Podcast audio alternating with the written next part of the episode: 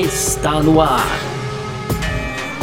F1 Mania em ponto. Informações diárias do mundo do esporte a motor. A apresentação: Carlos Garcia e Gabriel Gavinelli. É isso então, valeu demais pela sua presença, valeu você que tá junto com a gente por aqui, tá no ar, hein? Mais uma edição do nosso podcast F1 Mania em ponto, de segunda a sexta, sempre para você aqui, é, falando um pouco sobre o que tá rolando no mundo do esporte a motor, claro, e esse é um conteúdo do site f1mania.net, entra lá para você ficar ligado em tudo que tá rolando também, e aproveita, segue o F1 Mania nas redes sociais aí, Twitter, Facebook, Instagram, sempre procurando por site F1 Mania. Pode fazer a sua inscrição no nosso canal do YouTube também, ativar as notificações no seu agregador de podcasts. Para você comentar aqui o F1 Mania em ponto, conversar com a gente e tudo mais, a gente vai falar nossas redes sociais lá no final dessa edição, tá certo? Então vamos fazer o seguinte: muito prazer, eu sou Carlos Garcia e aqui comigo ele, Gabriel Gavinelli. Fala, Gavin! Fala, Garcia, tudo beleza? Hoje então, é o pessoal também aí, né? Primeiro, primeiramente, bom dia, boa tarde, boa noite para todo o pessoal. Então, hoje, dia 20 de outubro, terça-feira, né? A gente tem bastante assunto para comentar aqui, começando pelos motores, né? Bastante confusão aí na questão motores das equipes, Garcia. Também vamos falar aí de Aston Martin, Vettel, Stroll e tudo mais aí que envolve a Aston Martin. E para fechar, então, sobre o calendário da Fórmula 1 no terceiro bloco, a Austrália tá forçando a barra ali para manter mesmo a abertura da F1 2021, viu, Garcia? Perfeito, é sobre isso que a gente vai falar nessa edição de hoje, terça-feira, 20 de outubro de 2020. Podcast F1 Mania em ponto tá no ar. Podcast F1 Mania em ponto.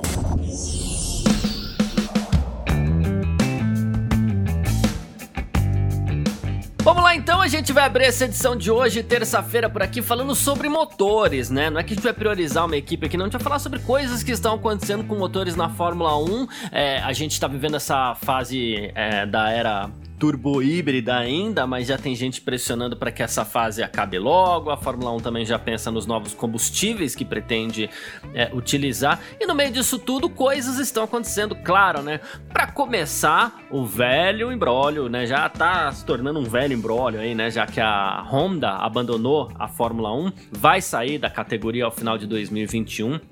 Ela garante uma parceria uh, boa com a Red Bull ainda e com a AlphaTauri, claro, até o final da temporada do ano que vem, mas a gente não sabe exatamente o que vai acontecer.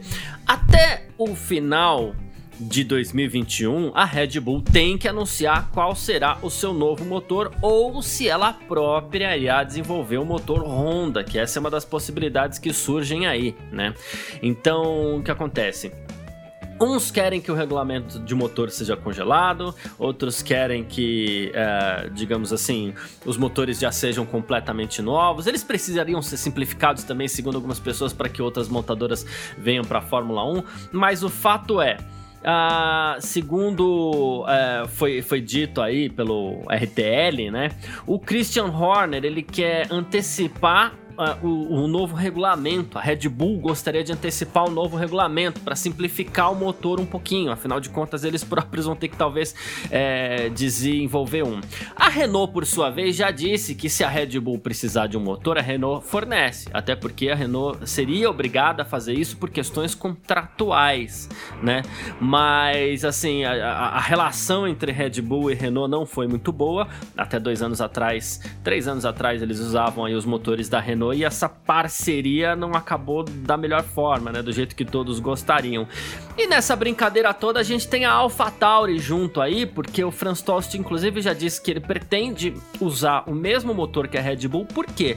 Quando a AlphaTauri passou a desenvolver, passou a usar os motores Honda, é, tudo foi dando certo e a Red Bull abraçou o projeto e pegou motores Honda também. Então o que acontece? Com isso, a AlphaTauri deixou de desenvolver o próprio câmbio e também o eixo traseiro, que eles usam hoje da Red Bull, isso é permitido e isso só é possível porque eles usam o mesmo motor. Então, é, começamos aí falando sobre essa questão da Honda. Se você pudesse fazer um palpite para começar hoje com base na sua análise, claro, né? A gente informação a gente não tem, então tem que ser palpite com base em análise. Gavinelli, se você pudesse fazer um palpite hoje, você acha que a Red Bull vai de Renault, é, alguma mudança deve acontecer, eles vão tentar desenvolver esses motores da Honda mesmo, tanto para Red Bull quanto para AlphaTauri? Garcia, eu acho que agora eles estão pensando sim em desenvolver seus próprios motores, né? Eles viram Desculpa, eles viram como isso é, pode ser prejudicial até para a temporada e colocar em xeque mesmo toda a performance da, da, da, equipe do ano. Então acho que.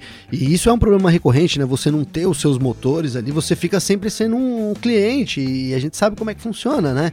É, a equipe de fábrica tende a ser a melhor ali dentro, dentro do, do, do uso do motor. Tem todo, apesar de o motor ser o mesmo e a, isso ser obrigado por regulamento, tem todo o encaixe do motor que já é feito ali é, em conjunto. Então a equipe de fábrica tende a ter melhores resultados com o motor. Né? Então a Red Bull já te, isso seria um avanço para a equipe Red Bull no, em, em termos de Fórmula 1.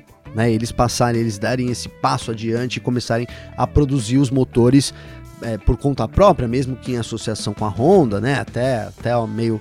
É, uhum. Faz total sentido você se, se filiar a alguém que já tem experiência. E a Honda agora tá, investiu um, um baita de um dinheiro e tá com um motor bom. Então, assim, é uma grande possibilidade que a Red Bull tem no momento né, de fazer essa parceria. E aí sim ela começar a comandar a sua parte de, de, de motorização, né? Então ela teria controle absoluto sobre isso e isso seria uma vantagem para a Red Bull, né?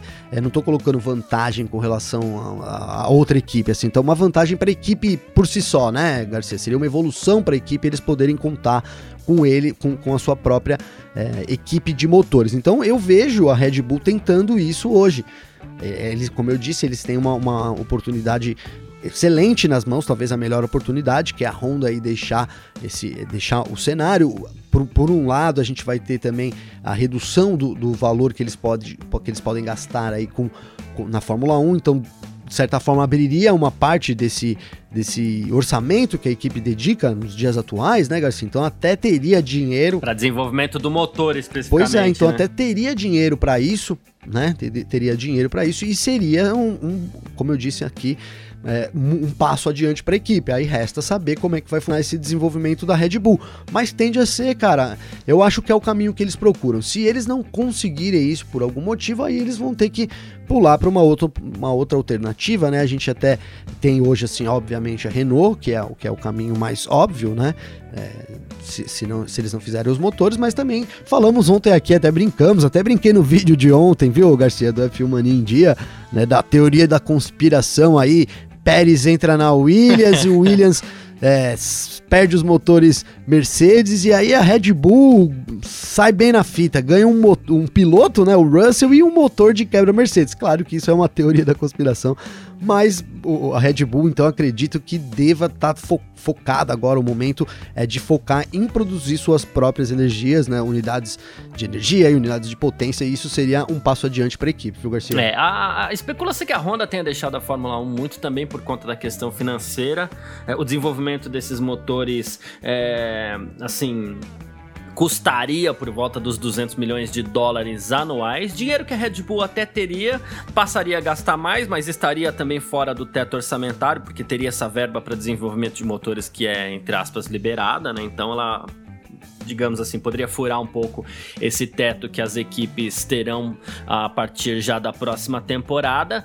E também a Red Bull, só que a Red Bull também perderia uma das desculpas, né? Porque nos últimos anos aí o que acontece? No, no quando tava com a Renault, ela botava a culpa é, nos motores da Renault em muitos momentos, você fazia pressão para cima da Renault em muitos momentos. Da, depois com a Honda, a Honda chegou mal na Fórmula 1, mas depois o motor da Honda, é, assim, se desenvolveu muito bem e hoje é um grande motor. E ela, só que a Red Bull também andou pressionando esse ano um pouquinho aí e tal. Agora não vai ter mais que impressionar, vai ter que pressionar a, a si mesmo, né? Então a gente pois espera é. para ver esse tipo de coisa. Seria muito curioso aí a, a Red Bull é, desenvolvendo o próprio motor. Quero ver de quem que ela cobraria não, e também, assim, né? é, eles assumirem o motor dos outros, é, digamos que é o cenário mais, mais simples, né, Garcia? Eu tenho uma ótima equipe, vou lá e pego um motor que já funciona É, mas assim, tem, tem todo, como eu disse, eles desenvolveram o motor deles, tem toda uma, uma flexibilidade, né? Muda o patamar da equipe, na minha opinião, né? Seria. Mas é muito mais difícil, é, como, é. como, você bem colocou aí, também tem. A pressão aumenta, né? Porque apesar. Eles vão gastar muito dinheiro, então o motor tem que funcionar, tem que ser bom. Né? Então, assim, é, é, é, um momento, como eu disse, mas é o melhor momento, né, Garcia? Eu vejo agora como o melhor momento. É, a Honda aí deixando e sem muita pretensão de voltar, né? A gente até falou aqui, já foi a quarta vez que a Honda deixou, mas falando assim, pô, é, eles podem voltar lá no futuro, mas assim, não sei, uhum. parece que não, né? Já que se for se confirmar mesmo que eles querem seguir esse caminho, a não ser que em 2026 a gente tenha motores aí completamente diferentes, é, que voltados aí totalmente para esse lado da, da sustentabilidade, isso passasse de alguma forma a ser relevante para as equipes também, né? Pensando nas fabricantes de carro, aí no caso da Honda, né? Ela, ela pensa aí na, na, na, fabricação dos carros dela, uma, uma obrigatoriedade que vai ter uma tendência mundial de, de ter carros aí é, que, não, que não sejam a combustão. Né? Então também tem isso. E a Fórmula 1 ela tem tudo é. na mão, né, Garcia? Ela tem, pode pensar numa fórmula aí para isso, para se tornar mais relevante, cara. Eu não vejo é, é, um assunto delicado, mas assim, eu vejo que a Fórmula 1 tem um controle sobre isso, cara. Então, resta é, para eles aí é, traçarem regras assim. Aí você me diz, poxa, mas isso vai afetar as outras equipes. É aí que começam os problemas, né? É. Ah, uma das vantagens da, da Red Bull poder desenvolver esse motor da Honda aí no caso, é que talvez eles tenham até um setor contratado para fazer isso e a proximidade, né, é, entre Honda e Red Bull continuaria, já que a Honda é, supervisionaria isso contratada pela Red Bull, basicamente, né? Essa é uma das possibilidades, claro, pode ser que isso não aconteça, mas assim, caso seja dessa forma, depois, na hora que mudar o regulamento, fica fácil para a Honda voltar já com a própria Red Bull, com um setor todo já dedicado a isso, né? Mas ainda falando sobre motores é, não é surpresa para ninguém que o pior motor desse ano de 2020 é o motor Ferrari, e isso é ruim não apenas para a própria Ferrari, como também para Alfa Romeo e para Haas que usam né, os motores da equipe italiana. Só que assim, todo mundo que usa motor Ferrari é, tá tendo problema com isso, né? Então, assim, e quem resolveu cobrar explicações agora da, da Ferrari foi o Gunter Steiner ali da Haas, né? Ele falou assim: olha, a, a gente tem muita pressão pra, pra ir bem aqui e tal, né? E a maneira como estamos agora não é nada agradável, isso para dizer o mínimo. A gente não consegue acompanhar pelo tempo intermediário, a gente tá correndo na parte de trás, isso não é divertido né? E ele falou assim que se no próximo ano as coisas não melhorarem, se o motor não melhorar, né? A Ferrari vai ter que dar explicações. Ele até falou assim: Poxa, eu conheço o Mattia Binotto, que é o chefe da Ferrari há mais de 15 anos, somos amigos, mas essa situação é muito difícil, né?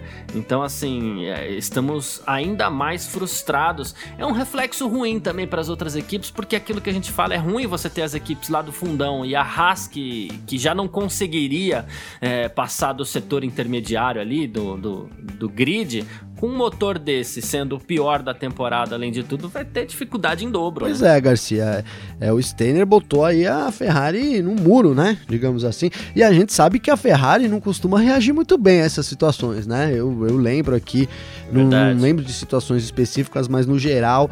É, a gente sabe que eles odeiam isso, não pode falar mal do carro, né? E ser pressionado aí pelas equipes clientes é uma é um, é um é uma coisa muito ruim vista lá em Maranello. Então, assim, é, é uma pressão, só que é normal, né, Garcia? A gente é você bem colocou. É, a Haas aí, ela poderia lutar por, por, por posições mais lá na frente, poderia, mas a gente tem ela com, com, esse pior motor do grid. Hoje a Ferrari é tida como o pior motor do grid, né? Da Fórmula 1, então eles, eles não conseguem progredir e isso implica em várias coisas, ainda mais para as equipes pequenas, as maiores. A Ferrari é um momento, todo mundo fala isso, não, olha, é um momento e aí vai passar, mas a Haas pode até comprometer o futuro da equipe, né? No, no esporte, Sim. porque resultados ruins atrás de resultados ruins para uma equipe pequena, isso né, afasta patrocinador, enfim, tem várias coisas que envolvem aí. Então a situação é delicada para a Ferrari, mas é muito mais delicada para as clientes dela, né, principalmente para a Haas. né? Porque a Alfa Romeo é meio que um braço ali da Ferrari, né, Garcia? A gente. A... Eles parecem tranquilos nesse pois momento. Pois é, né? eles são tão tranquilos, né? Exatamente, é o que você falou. Eles sabem ali, eles é, recebem aporte deles, é um grupo que trabalha junto, né? Mesmo, enfim, é o mesmo grupo. Mas a, a Haas não. A Haas ela é realmente uma cliente da Ferrari, tudo bem que, que aí entra é, o, o, o, caso de favorecer os pilotos, a, a, a que a gente sempre está falando aqui do Mercadão, né? Então a Haas vai, vai assumir uhum. um piloto Ferrari, mas é, ela, ela precisa de desempenho, né? Agora sim, também no ano passado, é, vamos colocar aqui, é, tudo bem, é justo que o, o Steiner tá reclamando, mas no ano passado o motor proibido da Ferrari também ajudou uns resultados lá da Haas, né? né? Ajudou eles ali, então agora é hora de, vamos dizer assim, de compensar Ajoelhar no milho, também. né, Garcia? Ajoelhar no milho. tá certo. E vamos adiantar o assunto Racing Point aqui, é, é, que vai ser o assunto do nosso segundo bloco, mas é porque a gente, a gente adianta da equipe aqui para falar da, da, da questão de motores também, já que a gente definiu esse primeiro bloco para falar sobre os motores. É que assim, é, o que acontece? A gente teve no, na metade dessa temporada o fim da, da utilização lá do, do modo festa, vamos dizer assim, né? O modo festa era aquele modo de, de classificação que as equipes usavam para modo, modo de maior potência que as equipes usavam para classificação no sábado, e depois eles mapeavam de volta o motor para corrida, para ter mais durabilidade. Agora todo mundo usa basicamente a mesma programação do motor. E enquanto muita gente reclamou, e a gente chegou a citar algumas vezes aqui os problemas que a Racing Point tinha de ritmo de prova e tudo mais, né? Olha só, o Andrew Green, que é o diretor técnico da Racing Point, falou que o fim do modo festa dos motores foi bom para eles porque eles sempre tiveram problemas com isso. Ele falou assim, em alguns circuitos isso até deu resultado, mas também causou muitos danos ao motor, o que por sua vez, claro, também causou problemas na corrida. Né? Então a gente tinha que reduzir completamente a potência do motor em lugares onde a gente poderia correr com, com mais potência. Então você vê que talvez a Racing Point tenha digamos assim, o problema da Racing Point fosse exatamente é, o mapeamento, né? As mudanças no mapeamento do, do motor entre corrida e classificação. Por isso, talvez eles se classificassem bem e na corrida o, os resultados não aparecessem a contento, como a gente citou algumas vezes aqui durante a primeira metade, principalmente da temporada, onde é, a gente falava que Racing Point poderia ser uma sensação, né? O resultado, depois do, do fim do modo festa, a Racing Point simplesmente subiu da sexta para terceira colocação no campeonato. Digamos que agora as reclamações ali, o medo de McLaren, Renault, Ferrari e tal, seja mais do que justificado, porque hoje a, a Racing Point está 91 pontos aí atrás da, da Red Bull e a terceira colocada no campeonato com 120 pontos. Porque às vezes uma, alguém seria favorecido com isso em algum momento e parece que foi a Racing Point, Gavinelli. Bom, pois é, Garcia, sim, ficou meio evidente isso, né? A, a equipe, a gente até falou pô, será que alguém vai se beneficiar com isso? Né? Então a Racing Point aí foi uma das equipes beneficiadas, né? E até me lembro agora aqui uma, uma história aí do, do que a gente teve nessa, nesse, nesse meio tempo aqui de temporada, nesse meio da temporada, né? Que foi aí a, a Mercedes fornecer então mais dados com relação ao mapeamento justamente do motor. Né? Então esse ganho aí vem, vem associado uma coisa com a outra, né? Como você bem colocou, a, a Racing Point começou muito bem ali no ano, né? E foi caindo isso, e agora ela teve de novo, ela vem, vem, vem numa crescente, né? Então isso sim pode estar associado a esse modo de qualificação que, que tem aí é, beneficiado por um lado a Racing Point, porque a gente não viu muito isso acontecendo com as outras equipes, né? Então, é, mesmo na qualificação, assim, pouco se alterou em termos de grid de corrida, né, Garcia? Mas o que, o que mais alterou mesmo foi isso. Você agora é obrigado a usar então esse, o, o, modo de motor. Você não pode alterar os modos durante a corrida e isso era uma isso é, favoreceu a Racing Point, né? Ela tá com motor Mercedes, é o melhor motor Mercedes do grid, né? Então, é, em, situações Exato, né? idênticas para todo mundo ali, onde alguém não, não, não, não tem alguma algum botãozinho ali para mudar a estratégia, para tentar mudar o cenário da corrida, né, Garcia? É normal que a gente tenha as equipes é, Mercedes, então, se dando bem, né? Agora, a, falando de equipes Mercedes, me, me, traz aqui a Williams, né? A Williams, até, até a Williams teve uma certa melhora, né, Garcia? A Williams teve uma certa melhora, cara. A gente, nessas últimas duas, três corridas aí, a gente tem visto, claro que é, é mais difícil de notar essa melhora até da Williams, porque a gente tá falando de últimas é. posições lá do grid, né? Mas sim, a gente viu a Williams se envolvendo mais em brigas, né? Tivemos até na última corrida ali o Raikkonen arrancando o Russell da corrida ali, então uma disputa entre a Alfa Romeo e o Williams. É, a Williams vai crescendo de pouquinho né? E isso também pode sim ter favorecido aí todo, no caso, todo o conjunto Mercedes, né? Se, e, e, e, com isso a Mercedes também, né, Garcia? Se a gente tá falando de todas as equipes Mercedes sendo favorecidas, é lógico que a toda poderosa Mercedes também se prevaleceu com isso daí. É verdade. Mas é isso, a gente falou dos motores aqui nesse primeiro bloco, né? Algumas coisas que acontecem com os motores e tal. E como a gente encerrou falando também de Racing Point, a gente parte pro nosso segundo bloco agora aqui para falar exatamente da Racing Point, que virá Aston Martin no ano que vem. F1 Mania em ponto.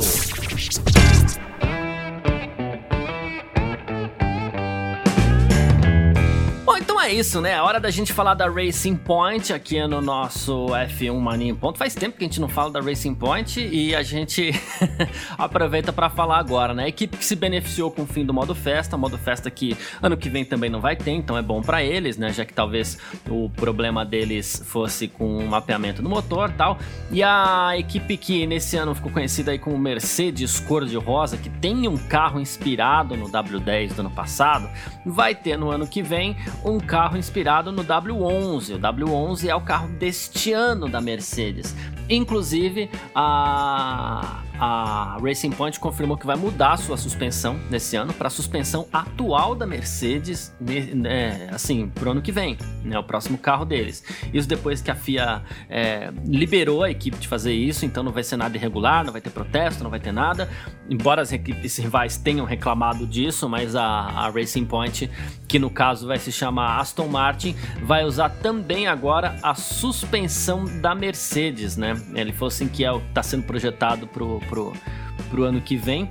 E assim, é, os carros pouco vão mudar, apenas algumas atualizações, e as equipes podem inclusive usar tokens para isso, e, e, parece que é nessa linha que a Racing Point vai, né? Deixar o carro dela ainda mais parecido com o carro desse ano da Mercedes. Então, Garcia, aí a gente tem falado aqui, ó, a Racing Point se beneficiou, né?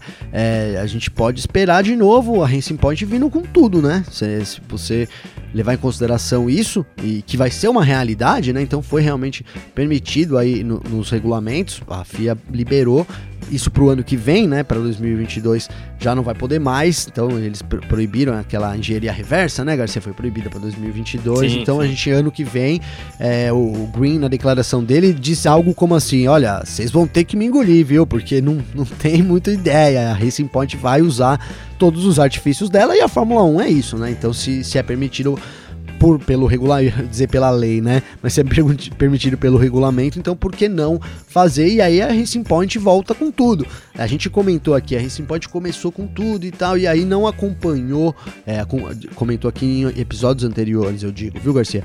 Que então não, ela não acompanhou esse desenvolvimento, né, do grid, por isso que ela foi hum, ficando para hum. trás, né? Então isso é, é, podemos esperar de volta ela subindo pro topo ali, né? Então começar com algumas peças similares ao W11, que é um, um, o carro da é o carro da Fórmula 1 hoje, né? Então seria seria é. É, um grande um grande benefício para Racing Point. E aí resta de novo, vai a gente vai ter essa, essa análise isso lógico no ano que vem é, de como que que a equipe vai conseguir se desenvolver, né? E se a gente tiver, por exemplo, esse ano não foi tão, ficou um pouco para trás, então não conseguiu acompanhar, acabou perdendo, né?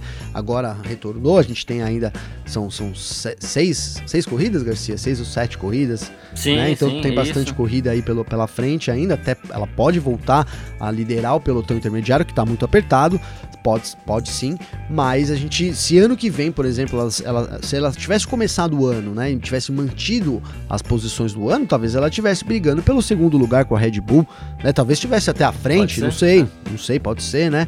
Então, assim, eu acho que com, com essa de novo, isso, isso vai ter, já, já tá claro, o Green já disse que vai ter, então a gente vai ter de novo a, a Racing Point se colocando lá no topo, e aí a gente vai ter que observar a evolução deles durante a temporada. Se eles mantiverem um grau de evolução conduzente com as outras equipes, com, com as outras aqui, eu tô falando praticamente de Red Bull, né? Então, se eles tiverem isso muito próximo, eles podem se destacar pra caramba, né? Ainda com o Vettel ali e quem sabe conseguir a segunda posição no campeonato de construtores, Garcia. Então, realmente é por isso que as equipes ficam é, fulas da vida, é óbvio, né? Mas eles estão dentro do direito deles também. É isso. E piloto vai ter, né? Sebastian Vettel, o tetracampeão mundial, estará lá com eles, né? Pra, pra, pra desenvolver esse carro também, para guiar esse carro da Aston Martin no ano que vem. O Vettel que vive um momento complicado na Ferrari desde a chegada do Leclerc, principalmente, né? E que analisou, inclusive, o, desempenho do Vettel, digamos assim, foi o Helmut Marko, né? Ele é, diz que assim, você não pode negar que em média, isso com palavras do Marco, né? É, ele tá dois ou três décimos atrás do Leclerc, e é verdade, que tem cometido um número, digamos assim, incomum de erros, isso pro Vettel, que é um piloto que não cometia tantos erros assim, né? Ele falou assim, o que a gente vê hoje não é o mesmo homem que ganhou quatro campeonatos mundiais na Red Bull. E aí, ele questionou uma coisa. Ele falou assim: hoje o Lance Stroll recebe atualizações antes do Sérgio Pérez na Racing Point. Por quê? O Lance Stroll a gente sabe, é filho do dono. Só. e só aí filho do espera, dono, né? É, só isso. Só isso. Ele espera que o Vettel e o Stroll sejam tratados de forma igualitária, né? É, ele falou assim: espero que tratem o Vettel com igualdade, né? Assim, e para a imagem do Lance Stroll, inclusive, seria ótimo que ele pudesse vencer um tetracampeão mundial. Mas e aí, como é que fica? Você acha que o, o Stroll pode ser, não digo o primeiro piloto da equipe, mas você acha que pode ter algum tipo de privilégio ainda assim pro Stroll, mesmo com, com, com o Vettel na equipe? Então, Garcia, eu acho que. Eu, eu não achava, vou ser bem sincero que eu não tinha pensado nisso ainda, mas quando eu vi essa declaração do Marco, aí me, me ligou aqui uma luzinha, sabe quando acende a luzinha aqui? Falei, puta, pode ser. Sim. Né? Pode ser sim que é, o Vettel, na verdade, pode ser um plano, ó, olha aí os planos, né, Garcia? Pode ser um plano da Racing É. Point para potencializar o, o Stroll, cara. Um, plano do Lawrence, né? Então a gente vai ter aqui o, do lado dele um campeão, é, ele vai ter a preferência, ele tem que vencer o campeão, vamos ver se ele vence o campeão, sabe? Já pode até virar um negócio meio assim. Os caras viram que o, que o Stroll, eu falei, eu elogiei o Stroll aqui bastante nessa temporada, né? Disse que ele, assim, com um carro bom, ele tem se mostrado um outro piloto, cara. Isso é inegável, goste ou não do Stroll, isso é inegável, né? Então, quem sabe agora eles não estão querendo um outro patamar aí pro Stroll também. Então, teria e você Sim, ter o sim. Vettel como referência, é uma. da- é, digamos que é uma das melhores referências hoje aí do, do mercado, né? Melhor que o Vettel em termos de hum, t- títulos e tal. A gente poderia ter o Hamilton, né? Atuando hoje. Fora isso, é o Vettel. Mas surge sim, cara. E eu não vejo motivo, surge assim, essa possibilidade do, do, do Stroll ser o primeiro piloto, né? E eu não vejo motivos, na verdade, para que isso se altere, cara, né? O, o Vettel, a não ser que eles tenham contratado o Vettel para ser campeão mundial. E aí, não sei, vamos. E aí parece muito improvável, né? A gente vai ter o Vettel aqui porque a gente quer ser campeão mundial, então ele vai ser o piloto 1 porque ele vai ser o campeão mundial. Não sei. É, não vejo tanto isso, né? Vejo assim, a equipe sabe que tá querendo avançar, mas sabe que tá ainda é difícil, né? Você chegar e falar, não, vou lutar pelo título, apesar de que, sim, é, de- devem ser os objetivos. Ali, Aston Martin chegando, enfim.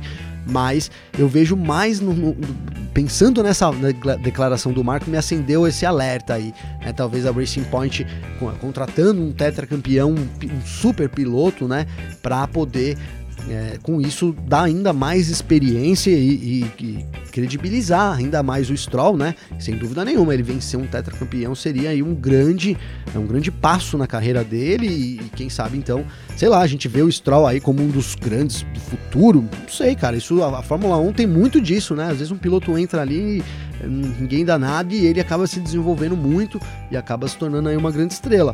Pode ser que eles estejam preparando a cama, digamos assim, pro Stroll subir, viu, Garcia? É, existe essa possibilidade mesmo, a gente aguarda. E você sabe que isso valoriza mesmo. Semana passada, a gente até fez o comentário aqui no nosso programa de perguntas, né? A gente falou, poxa vida, é, o, o Rosberg ou o Raikkonen, quem é melhor? Eu citei inclusive aqui o fato de, de, do Rosberg ter vencido o Hamilton, ele carrega isso até hoje. Inclusive, eu queria até fazer um comentário, sem querer mudar muito o assunto, queria fazer até um comentário aqui, um adendo naquilo que eu falei, embora eu continue achando que o Raikkonen é mais piloto que o Rosberg, eu queria fazer um adendo. Uh, quem são os dois pilotos, o, o, o, o Gavinelli, quem são os dois pilotos mais vitoriosos da história da Fórmula 1? Schumacher e Hamilton. Certo. Eu só queria dizer que, embora eu continue achando o Raikkonen mais piloto que o Rosberg, o Rosberg venceu os dois na Mercedes. Pois né? é, né? Ele venceu só os dois pilotos mais vitoriosos de toda a história. Claro que a gente sabe que o Schumacher tava numa fase diferente já. Mas, mas venceu, venceu, venceu.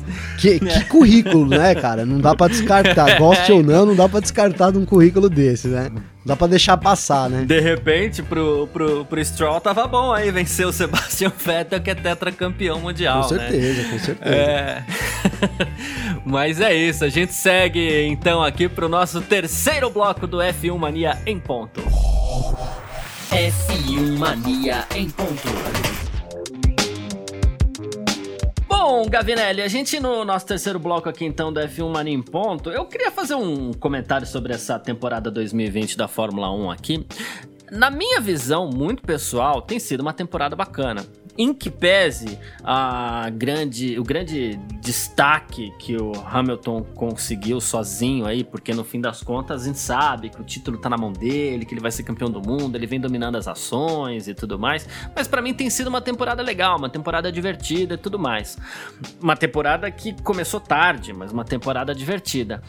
Só que essa temporada teve um momento muito feio lá no começo, é, ainda Grande Prêmio da Austrália, instantes antes das primeiras sessões do, de treinos livres ali. O Grande Prêmio da Austrália foi cancelado, é, oficialmente, é, ali foi adiado primeiro, depois cancelado, ou já foi cancelado de cara, não lembro agora, mas enfim, ele foi cancelado por conta da pandemia do coronavírus. Mas assim, é, os torcedores já estavam na porta do autódromo, é, já tinha aglomeração, as informações, foi um show de falta de informação. Foi um momento ruim, bem ruim mesmo da temporada. E a Austrália, depois disso, inclusive decretou uma quarentena rígida, vem controlando ali fortemente a disseminação do novo coronavírus. Então a gente não sabe ainda, ainda existe alguma incerteza com relação ao calendário da Fórmula 1 para 2021 e a gente chegou a falar sobre a possibilidade aqui de um, de um calendário provisório que teria colocado a Austrália lá na frente, é, já perto das últimas etapas do Mundial, e que o Bahrein poderia abrir a temporada 2021 em março, que vai ter um calendário é, mais próximo do, do, do normal, vamos dizer assim. Mas os organizadores do Grande Prêmio da Austrália garantem que Melbourne sediará tradicionalmente a abertura da temporada da Fórmula 1 novamente em março, segundo palavras deles, e que essa é uma parte importante da recuperação dos principais eventos esportivos por lá. É, teremos uma nova queda de braços, assim, entre Fórmula 1 e organização de algum Então, GP? Garcia, eu, eu vou primeiro, antes de sentar o pau, vou colocar essa palavra aqui, sentar a lenha nesses organizadores, eu quero, eu quero dar, mandar um abraço pra galera da Austrália. É meu cunhado, ele aprende português, ele é australiano e ele ouve, ouve nosso podcast, viu, Garcia? Então, assim, Olha aí, Harry, grande um abraço. grande abraço para você aí. Eu, eu não vou falar mal dos australianos, porque eu não tenho que falar mal, mas eu vou falar mal dessa organização do GP da Austrália, cara. Então, novamente, a gente já tem um cenário se desenhando aí. O que aconteceu no começo do ano foi uma queda de braço, cara, que colocou o torcedor como, assim, total desrespeito, né? O torcedor foi deixado totalmente de lado, o fã foi deixado de lado por motivos políticos. Então, a grande questão ali é. A, o evento não ia acontecer, cara. Já ficou evidente. Isso eu tô falando, tô lembrando lá de março desse ano, né, Garcia? Então, dois dias sim, antes, sim. a gente aqui preparado, tudo para começar o evento, é, recomeço de Fórmula 1, então a expectativa é muito alta. Mas assim, pra gente que tava acompanhando o dia a dia ali, as notícias, notícias, o minuto, minuto, ficou evidente que o GP não ia acontecer. Né? E, e, e tratava-se apenas de uma questão de, que, de assim, quem é que vai cancelar? E aí Né? É. Não estamos falando de, de, de, quem é que vai lá gritar, estamos falando de quem é que vai pagar a conta, entendeu, Garcia? Porque quem cancela, quebra um contrato, né? E paga a conta. Então, assim, o que tava. O que, o que não, não chegava a um acordo era isso. A, se a organização cancela, porque ah, a gente não tem como receber, o, o BO, entre aspas, cai para ele, né? E, e isso poderia acontecer com a Fórmula 1. Então, foi por isso que a gente teve aquele GP que não ia acontecer, já ficou evidente no começo da semana, ali, terça, quarta-feira, digamos assim, é, já, já sabíamos que não ia acontecer aquele GP e ficou mesmo nessa queda de braço ao ponto da gente ter portões ali, a galera lotando ali os gramados de abertura ali do Albert Park, né? Então, e, e não podendo entrar, cara, com os ingressos na mão ali, os caras cancelaram ali meia hora, sei lá, uma, duas horas, meia hora, tô exagerando, mas foram, foram duas horas mesmo, talvez um pouco menos antes do evento do primeiro treino livre começar. E agora a gente já tem essa repetição, né? A Austrália tem contrato com a Fórmula 1 para receber a Fórmula 1 em janeiro. É isso né? Eles têm contrato lá. Então eles já começam essa queda de braço. Eles querem forçar a abertura lá da temporada por uma questão contratual. Eles, eles, precisam disso, né? E aí a gente pode ter de novo essa repetição, cara. Então eu acho que agora é o momento da Austrália lá. A gente não pode nem ir para Austrália, né? Tive meu sobrinho que nasceu, minha mãe não pôde ir para lá, ainda não pôde, não pode. As restrições são tantas ali que, que, que a gente não pode nem, nem nada, né? E assim, e aí os caras estão pensando em abrir para Fórmula 1 em março, cara, né? Me parece assim um tanto quanto egoísta, sabe? Da parte de vista assim dos organizadores também. Olha, eu tenho o contrato e que se dane, vai, vai acontecer a mesma coisa, porque se a Fórmula 1 for acontecer em março, logo eles vão. A Fórmula 1 quer público em 2021, já deixou claro isso, né? Exato. Eles exato, logo vão é. ter que vender ingresso de novo. E aí o que, que vai acontecer? Vai vender ingresso e quem vai cancelar isso daí lá na frente? Porque não sei, a Austrália vai poder realmente atender as pessoas em março? Não vejo isso tão claramente assim, Garcia, né? É, pelo, pelo que dizem lá as pessoas lá, então é que eles esperam uma vacina ali, todo mundo. Isso é mundial, todo mundo espera a vacina, mas na Austrália, já falei aqui, as restrições são muitas e tal, então eles esperam mais a vacina do que ninguém. Então me soa um pouco assim como é, arrogante da parte da organização, tá batendo o pé nisso, porque eles estão batendo o pé, jogando pressão com essas declarações, né, Garcia, para que a Fórmula 1 cumpra é, o que é de contrato, mesmo desconsiderando aí toda a condição que vive o país. Então fica a minha crítica aqui para esse, esse egoísmo aí, talvez, da organização do GP da Austrália e não querer abrir mão de uma coisa que, por enquanto, é, parece.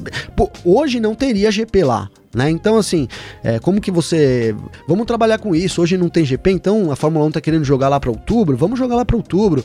Não sei, acho que faltou um pouco, talvez, de, de coerência e, e, de. Enfim, de consciência também dos jogadores lá. Dos, tá faltando, né? Dos, organizadores, dos organizadores lá da Austrália, para a gente ter uma situação mais clara aqui pro, pros torcedores, principalmente, Garcia. Perfeita sua análise, até mesmo pela relação que você tem aí com, de alguma forma, com o país. É importante que se ressalte também que a Fórmula 1 não não, não pretende tirar o Grande Prêmio da Austrália do calendário, isso é muito importante, apenas mudar de data, porque a gente vive uma situação ímpar no planeta e a gente tem que ficar de olho aí também, porque simplesmente a Europa, por exemplo, já vive uma segunda onda, outros países a gente não sabe se vão viver uma segunda onda, se não tiver vacina o ano que vem ainda vai ser um pouquinho complicado ainda para a humanidade como um todo, então seria interessante que todos nesse momento, digamos assim, é, fossem um pouco mais flexíveis a todo e qualquer tipo de tratativa comercial e a Fórmula 1 não, não, não, não tá fora disso, não tem privilégios nesse sentido, porque também são negociações comerciais e também são seres humanos aí envolvidos em questões bem importantes. Bom, a. Quem quiser fazer algum tipo de comentário sobre qualquer um desses temas que a gente citou por aqui, criticar, elogiar, discordar, perguntar, como é que faz, Gabriel? Garcia, é só acessar meu Instagram, então, arroba é, Gabriel Gavinelli com dois L's, pode mandar um direct lá para mim, é, eu aceito, a gente bate um papo, é sempre muito legal aí receber as mensagens do pessoal, viu, Garcia? Perfeito, mesmo caso comigo, pode mandar um direct lá no Instagram, meu Instagram é arroba carlosgarciafm, ou até mesmo no Twitter lá, que é arroba carlosgarcia, a gente tá sempre disposto disposto a trocar uma ideia e trazer, inclusive, é, quando necessário, quando pedirem, é, trazer as ideias aqui para o nosso F1 Mania em ponto também. Muito obrigado a todo mundo que ficou com a gente até aqui. Um grande abraço, valeu mesmo, valeu você também, galera. Valeu, Garcia, um grande abraço, um grande abraço a todo o pessoal aí que ouve a gente. Voltamos amanhã, então, lembrando aí que estamos em semana de GP, 12 segunda etapa da temporada 2020, né? GP de Portugal acontecendo no domingo, Garcia. É isso, até amanhã Tchau! Informações diárias do mundo do esporte a motor. Podcast F1 Mania em ponto.